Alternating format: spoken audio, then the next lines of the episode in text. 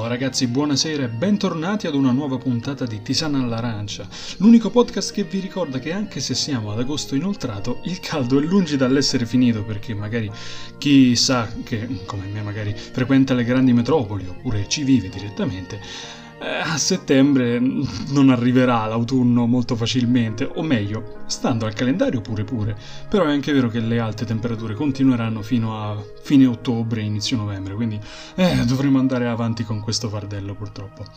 Mi dispiace di essere stato assente la scorsa settimana, però ragazzi sono umano anch'io, ho bisogno anch'io di una piccola pausa ogni tanto, e questa è stata probabilmente l'unica vacanza programmata che riuscirò a fare quest'estate, anche perché insomma, viste le condizioni col Covid, è meglio non fare cose troppo esagerate, però è bene che, anche se magari le vostre tappe non sono balneari, o che ne so, andate in montagna, andate in campagna, non lo so, al lago, è sempre bene portarsi la mascherina, perché ricordiamoci che è vero che il lockdown è finito, però la pandemia è lungi dall'essere terminata, soprattutto visti i nuovi casi che stanno sorgendo come funghi in questi giorni. A parte queste parole rassicuranti, scaldiamoci una bella tisana all'arancia e iniziamo con la puntata.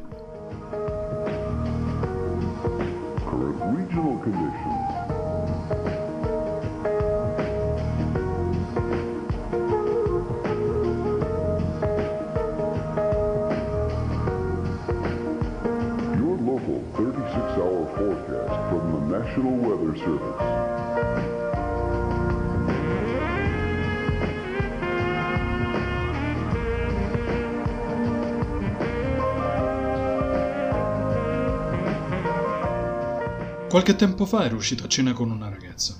Tra i vari argomenti che erano sbucati fuori mentre aspettavamo seduti al tavolo, era uscita la capacità della musica di condizionare il nostro stato emotivo. Quante volte vi è capitato di sentire l'impulso irrefrenabile di ballare mentre ascoltate Billie Jean di Michael Jackson? O magari fischiettare il motivetto di Happy Together dei Turtles, o ancora la voglia di spaccare tutto ascoltando In the End dei Linkin Park? Una marea di volte, se posso essere sincero. Beh, vedete, perché la musica ha questo potere di amplificare le nostre emozioni. Ovviamente non sono il primo a dirlo, non sarò di certo l'ultimo, però è una cosa che forse ogni tanto è bene anche ribadire. Poi io sinceramente vi sfido a camminare senza fare saltelli o sorridere come degli ebeti mentre ascoltate Mr. Blue Sky degli Electric Light Orchestra, che magari uno dice che canzone è, sta in svariati film, sta anche in Megamind, sta dappertutto quella canzone, Mr. Blue Sky, cercatela. E tornando alla cena, diretti alla fermata del bus, dopo che avevamo finito, mi era venuto in mente di fare un esperimento. Le ho dato l'auricolare e le ho messo una versione live di Radioactivity dei Kraftwerk. Radioactivity che tra l'altro abbiamo anche qui in cassetta, perché ho voluto fare questo folle acquisto vedendo che comunque sto riesumando un sacco di doppie piastre, vecchie cassette, insomma mi è piaciuto. Radioactivity lo hanno rifatto tantissime volte in maniere totalmente diverse e non è una canzone allegra, non è una canzone triste, forse possiamo definirla angosciante. Contrariamente alla versione originale, la versione dal vivo inizia con una nota fissa. E cosa c'è di più inquietante di una nota fissa? Se voi ascoltate un qualcosa che non ha ritmo, non ha battito, verso cui possiamo avere dei riferimenti, ci sale un po' di inquietudine perché non abbiamo il controllo di quello che stiamo ascoltando, non sappiamo cosa può succedere e questo ci crea inquietudine. E Radioactivity inizia con questo La minore, un coro in La minore seguito da un vocoder che dice Radioactivity e... Io ricordo ancora, lei mi ha guardato con degli occhi di ghiaccio, era impaurita e mi ha proprio detto mi fanno paura. Effettivamente il nostro cervello reagisce in una maniera diversa quando si trova davanti a delle situazioni che non sono comuni. Possono anche essere una coppia di note che magari, a cui magari non siamo abituati, però quando arrivano il cervello va nel panico perché dice oh mio Dio adesso o reagiscono in una maniera di sasso oppure reagiscono in una maniera impaurita. C'era un vecchio documentario degli anni 50, credo, in bianco e nero, in cui un psicologo, un professore dell'Istituto di Psicologia dell'Iowa, disse: la paura è il responso al rumore forte e alla perdita di controllo. Questo, oltre ad essermi giocato qualsivoglia possibilità di uscire ancora con quella ragazza, è stata proprio la conferma della teoria. Ascoltando una cosa del genere ci si trova di fronte a qualcosa di cui non abbiamo il controllo. L'assenza di un beat equivale a assenza di riferimenti e quindi noi perdiamo il controllo, non sappiamo che cosa aspettarci. E cos'è che ci fa più paura o ci crea ansia rispetto a qualcosa di cui non sappiamo cosa sta per arrivare, un qualcosa che non riusciamo a prevedere? Può essere anche una sorpresa, certamente, però l'ansia arriva comunque. Come dissero certi meme, non pensi che dovremmo avere ansia? Per cosa? Non lo so! Oh mio Dio, hai ragione!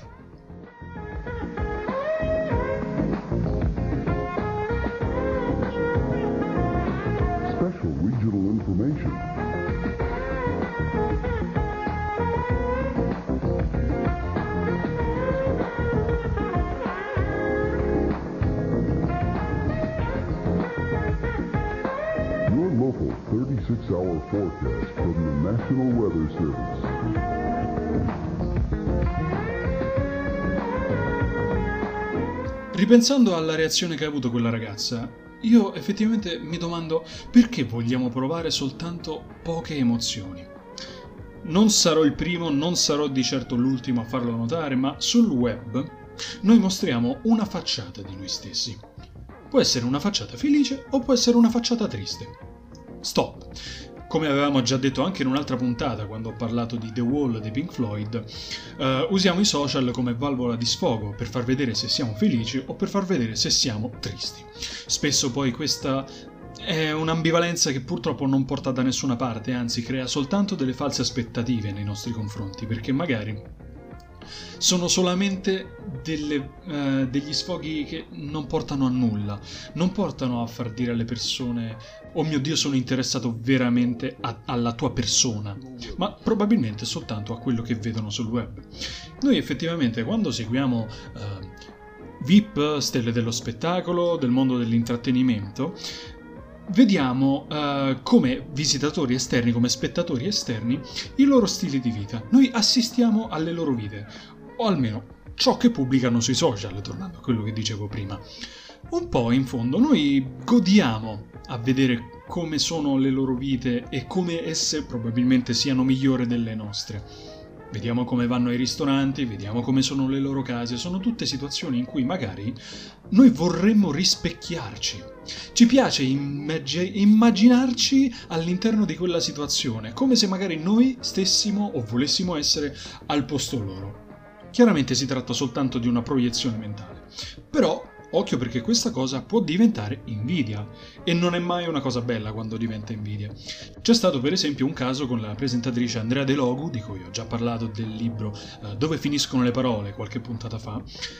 Tempo addietro pubblicò uno stato di Facebook, no scusatemi, forse era una foto su Instagram in cui era dietro alle quinte, si stava preparando per uno spettacolo, per una diretta, e non aveva nemmeno i vestiti indosso, aveva la panciera. E lei aveva detto «Pancerina quanto ti amo» o qualcosa del genere. C'è stata una reazione scandalosa verso quella fotografia, ma di gente che è cascata dal pero, come si dice da queste parti, perché nessuno magari si immagina che persone dello spettacolo e attori o attrici sono in realtà persone come noi in primis. Noi abbiamo questo velo davanti agli occhi che miticizza, o tutte cose che finiscono in izza, tutte le persone che seguiamo. E pensiamo che siano totalmente su un altro piano astrale rispetto a noi. Invece Andrea De Logu ha risposto a tutte quelle critiche che ha suscitato quella fotografia, dicendo «Ragazzi, guardate che voler assomigliare a una fotografia caricata su Instagram o qualcosa che magari vedete sui social equivale al voler assomigliare a un filtro di una fotografia. Non è una cosa reale». E ha chiuso dicendo «E poi sinceramente io non rinuncio al piatto di pasta». Ha vinto tutto signori, chiudete tutto, chiudete anche... chiudete internet. E l'invidia è una brutta bestia, però sul web noi ci comportiamo come se dovessimo essere sempre felici 24 ore su 24, come se noi non dovessimo far trasparire che proviamo altre emozioni, ma effettivamente, come ci ha insegnato il film Pixar Inside Out, tutte le emozioni sono importanti. Eppure noi siamo restii a provarle. Perché questa cosa? Io onestamente non ho mai apprezzato più di tanto Inside Out, un po' perché la protagonista effettiva, ovvero l'emozione gioia, per me avrebbe dovuto chiamarsi egoismo, però è un'altra questione. Alla fine del film si scopre che chiaramente c'è una vastissima range di emozioni che non soltanto quelle 5 che vediamo in azione durante il film rappresentano, ma ci sono anche dei mix e noi possiamo provarle tutte queste emozioni. Eppure noi ci manteniamo sempre in bilico su felicità e tristezza, ma raramente le persone vogliono far vedere che sono tristi sul web. Raramente, non dico che sia impossibile, però raramente. E quindi, perché effettivamente questa cosa? Coming up, a look at your local radar. But first, the current local conditions.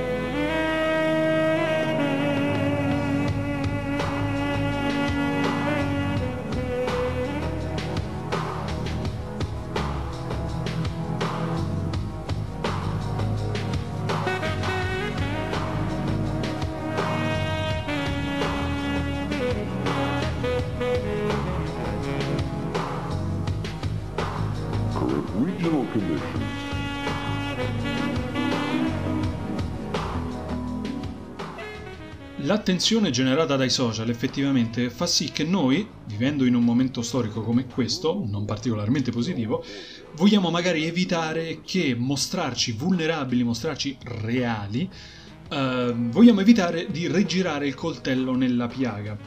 Quindi effettivamente noi vogliamo evitare, se mostriamo prettamente cose positive della nostra vita, far vedere che siamo più vulnerabili. E da questa cosa nasce una netta distinzione, anzi più che distinzione la chiamerei una scissione tra emozioni. Ci sono quelli che distinguono solo le emozioni positive e solo quelli che distinguono le emozioni negative. E ci sono anche quelle persone che hanno una repulsione verso le emozioni negative, nel senso che non voglio provarle perché magari il modo in cui certe persone sono cresciute sin da bambini, con filastrocche tipo via, via, tristezza, via. Col tempo queste cose possono diventare dei mantra. E quindi, ripetendole col tempo, tutte queste cose, via, via, tristezza, via, questi mantra vadano a plasmare aspetti della personalità di queste persone. E questo può scaturire in positività tossica, che non è mai una cosa molto carina, sinceramente, perché la positività tossica è più dannosa della negatività che queste persone considerano dannosa. Però in un momento storico in cui noi continuamente diciamo normalizziamo questo, normalizziamo quest'altro, normalizziamo quest'altro ancora, è ok sentirsi un po' tristi o magari sentire qualcosa che non sia la gioia o la tristezza. It's okay to be sad, se vogliamo dirla in inglese. Questo magari lo possiamo collegare a un altro discorso relativo alla società patriarcale che impone dei ruoli persino alle emozioni. Essendo nato e cresciuto in una realtà provinciale, purtroppo certe cose le vedo. È un mindset che è radicato all'interno delle persone. E ci sono tantissimi stereotipi che io ormai ho cominciato a non sopportare più, e da quando sono andato nella grande metropoli a studiare a Roma ho cominciato a notarle tutte queste distinzioni e a meravigliarmi di come la mentalità provinciale sia veramente effimera, sia una cosa quasi ridicola sotto certi punti di vista. Torniamo magari all'esempio degli uomini che non possono, secondo questa mentalità, far vedere che provano altre emozioni. C'era un video di The Jackal che diceva, con Giuliano San Giorgi dei Negramaro, in cui Ciro non voleva far vedere che ascoltava i Negramaro in macchina, e quindi Giuliano diceva forse magari tu non vuoi far vedere che sei un po' sensibile. Ecco, la sensibilità, secondo il patriarcato, è una cosa che i maschi non si potrebbero permettere, quindi io dovrei chiudere questo podcast. No, scherzi a parte. È una mentalità molto brutta, perché comunque noi siamo persone, siamo individui, non siamo solo quello che ci dicono di essere, perché comunque è un mindset da cui dobbiamo liberarci tutti. Io cerco di far aprire gli occhi a persone che magari incontro che hanno ancora questa mentalità qui in provincia, però vedo che buona parte dei miei amici che sono cresciuti con me al liceo hanno notato questa cosa, uscendo poi dalla mentalità provinciale, perché chiaramente vivendo in una realtà che non offre molti spunti, se tu ne esci poi vedi già un mondo totalmente diverso.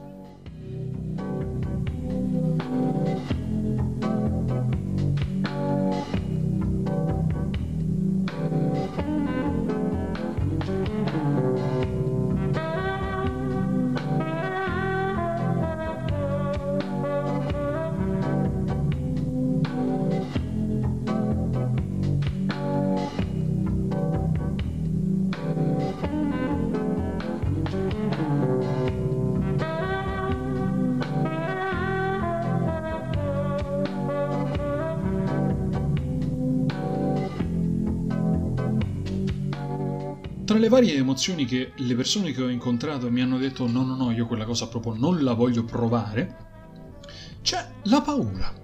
La paura, ecco, è una di quelle emozioni che la gente è proprio restia, ma proprio veramente come se spruzzassero un repellente nell'aria per cercare di non provarla, quando invece, ragazzi, anche questa è un'emozione.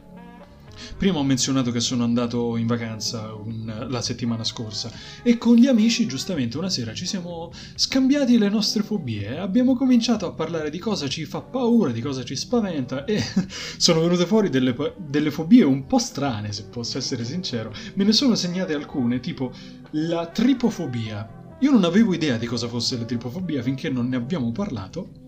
La tripofobia è quella paura dei buchi, però che seguono un determinato pattern. Infatti se voi scrivete tripofobia su Google vi appaiono proprio cosa può essere considerato pauroso dai soggetti affetti da tripofobia.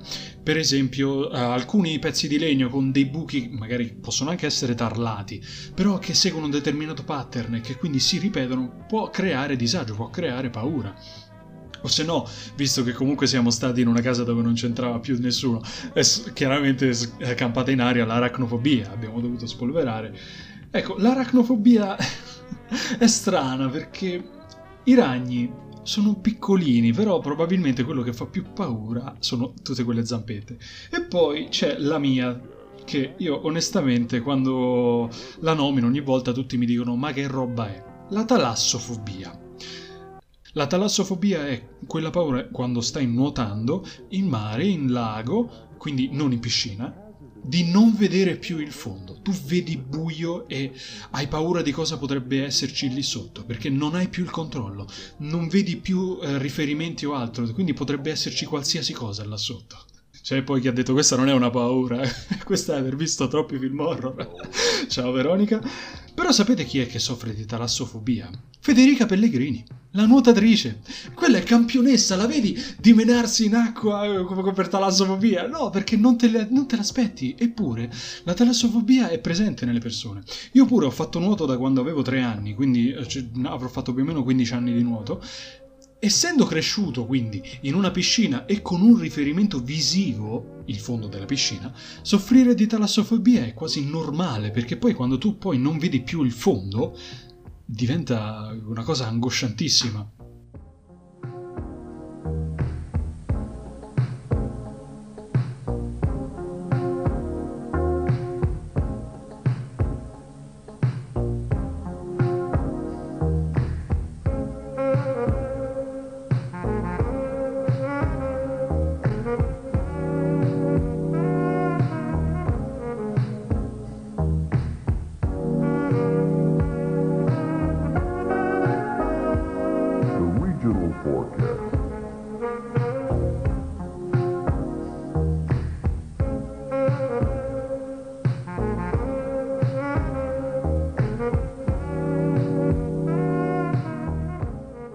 Non è una questione solo di paura, c'è un vasto range di emozioni che possiamo provare. Dato però che non possiamo provare queste emozioni per poterle affrontare con uno schiocco di dita, noi possiamo effettivamente adagiarci su dei media. perché non è che magari esco dalla porta di casa e trovo una persona che mi dice dai, ti aiuto ad affrontare la talassofobia, andiamo, facciamo 20 km in macchina, se non di più andiamo in un lago. No. Possiamo affidarci magari per affrontare altre questioni relative alle emozioni con i media, quindi musica, film, serie televisive. Se prendiamo un film horror, per esempio, adesso visto che stiamo parlando di paura, sapete cos'è che effettivamente ci rende l'idea della paura? Il suono. Se voi vedete una scena di un film horror senza la colonna sonora, oppure mettete proprio muto con il telecomando, non farà più paura, perché è tutto costruito con il suono. E questo è di nuovo un riferimento a quello che diceva prima il professore di psicologia dell'Iowa. La paura è la reazione e il responso a un rumore forte o alla perdita di controllo. Però effettivamente, come dicevo anche per quanto riguarda Radioactivity, se c'è un accoppiamento strano di due note è normale restare di stucco. Questa cosa la possiamo provare anche in musica, perché non ci sono soltanto canzoni allegre o canzoni tristi, ci sono canzoni che possono farci provare un sacco di emozioni musicalmente parlando e strutturalmente parlando. Questo fa parte anche di quel gruppo di medium che le persone magari dice ma non c'ho voglia di adesso di guardarlo se si tratta di un film, o di ascoltarlo se si tratta di un album, però effettivamente è come se si trattasse semplicemente di una paura, di un impegnarsi ad ascoltare qualcosa, come se magari dovessimo coscientemente sapere di dover affrontare qualche cosa che non ci abbiamo voglia o magari abbiamo paura di affrontarlo e quindi non lo facciamo. Però ragazzi, effettivamente è così che noi potremmo provare a superare certe situazioni. Non mi riferisco soltanto alla paura, ma anche ad altre emozioni che possono essere angoscia, possono anche essere tensione, perché la tensione e la paura sono due cose diverse. Un thriller e un horror sono due generi diversi, però spesso vedo che molte persone le confondono, quindi è sempre bene fare la distinzione. Perché vedete, noi possiamo esercitarci a provare le emozioni poco a poco, ma questo serve proprio a poter migliorare, perché le emozioni funzionano come l'esperienza. Se tu provi una certa cosa una volta, due volte, già alla terza potresti essere un po' più preparato ad affrontare quel tipo di situazione. Non mi sto riferendo soltanto alle emozioni, perché noi possiamo fare esperienza in qualsiasi cosa. Le emozioni possono essere trattate, possono essere esercitate. Possiamo imparare a farcela sotto guardando i film horror, perché è così che magari la gente si appassiona, perché anche io ci sono passato guardando all'inizio cose abbastanza trash, passando anche a cose un po' più violente nel corso degli anni.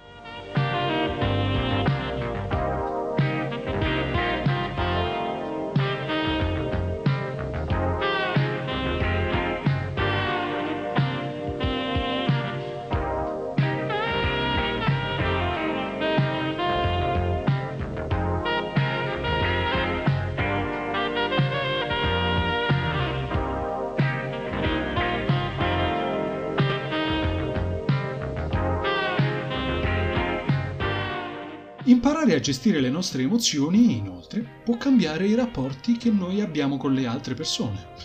C'è un esempio che vorrei usare, sempre per quanto riguarda il documentario in bianco e nero del professore di psicologia dell'Iowa. Prendiamo come emozione la rabbia. In questo documentario c'era un esempio ambientato in un bar. C'erano tre ragazzi, amici, adolescenti, che stavano ridendo e scherzando al tavolo. A un certo punto, per errore o per una svista, ad uno di questi cade addosso una bevanda. Il video mostra due casi. Uno, caso in cui magari lui non riesce a gestire la rabbia, non riesce a gestire le sue emozioni, quindi questo fa sì che lui si alzi, si alteri. Non ricordo bene se adesso era il cameriere che per errore gli aveva rovesciato addosso la bibita, e quindi arrabbiandosi con il cameriere lui ha fatto una brutta figura davanti ai suoi amici. Quindi questi gli dicono oh ciccio, rilassati, comunque cioè, non è un danno irreparabile. In questo caso, in cui non riesce a gestire la rabbia, lui si arrabbia anche con i suoi amici, e questo poi comporta magari ai suoi amici che non hanno poi tutta questa voglia di uscire con lui se si può ripetere una situazione del genere. Se invece, scenario numero 2, il ragazzo riesce a gestire la propria emozione, anzi si fa anche una risata se vogliamo, di fronte alla macchia che si è fatta sul vestito, sulla maglietta, non ricordo bene, probabilmente era una polo, visto che comunque si tratta di un documentario degli anni 50. Se riesci a gestire questa situazione, uno ci scherza anche sopra, senza che non c'è bisogno di offendersi, ragazzi, perché offendersi provoca estraniamento da parte degli altri. Tu ti fai vedere che sei permaloso, gli altri non hanno poi tutta questa voglia di frequentarti, perché magari dicono: oh mio Dio, ma con questo non ci si può scherzare niente. Poi vabbè, qualcuno può essere permaloso, però chiaramente la permalosia, se si dice così, non bisogna confonderla con la gelosia, tutte cose in ia, la cecia, viva la cecia! Cito Aldo Giovanni e Giacomo. Perciò, ripeto, le emozioni, proprio come l'esperienza, sono cose che possono essere esercitate. Noi possiamo piano piano, non per forza tutte in una botta, perché tu non diventi palestrato, non diventi Schwarzenegger andando una volta sola in palestra, per dirti, ma piano piano, poco a poco, tu riesci a gestire le tue emozioni, e quindi questo fa sì che tu riesci anche a gestire molte situazioni in una maniera migliore poi, la prossima volta. Può essere anche, ragazzi, per fare un altro esempio, un colloquio di lavoro. Se tu riesci a gestire un po' più le tue emozioni, riesci a imparare ad utilizzare meglio il respiro con il diaframma, a utilizzare meglio lo sguardo, a cercare magari di tenere comunque uno sguardo che non ti faccia che non ti tradisca, che non magari ti faccia traspirare cose tipo: ah, oddio, oddio, ho paura di questa cosa, mo chissà che mi dice, questo non mi prende, aiuto, oppure cose del genere. Perciò saper gestire le proprie emozioni e sperimentarle è anche una cosa... Sapete quel detto, no? Il mondo è bello perché è vario. Se tutti noi effettivamente esercitassimo il 4% del range delle emozioni che noi possiamo provare, il mondo non sarebbe poi così vario, perché saremmo tutti o felici o tristi. Sarebbe un po' una distopia se tutti noi dovessimo essere costretti a provare una sola emozione, a essere solo felici, perché magari la società non accettasse che siamo tristi. E per questo il mondo è bello perché è vario, perché le persone possono esercitare cose diverse, possono rispondere con impulsi diversi alle emozioni, possono imparare a gestire delle situazioni in maniera diversa da te, e tu puoi sempre imparare dagli altri, e questa è una cosa sempre buona e giusta. Ricordiamo ogni volta, non smettiamo mai di dirlo, perché noi siamo la somma delle nostre esperienze. Ghost in the Shell, spostati! Detto questo, ragazzi, ho finito il mio soliloquio per stasera.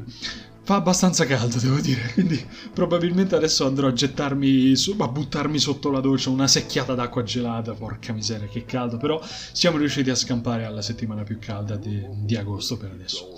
Noi ci risentiamo alla settimana prossima con una nuova puntata di Tisana all'Arancia. Ciao ragazzi, buonanotte.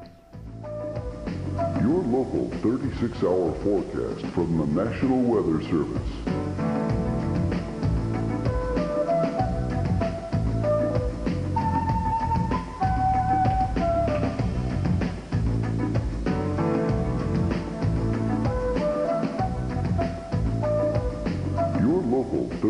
Our forecast from the National Weather Service.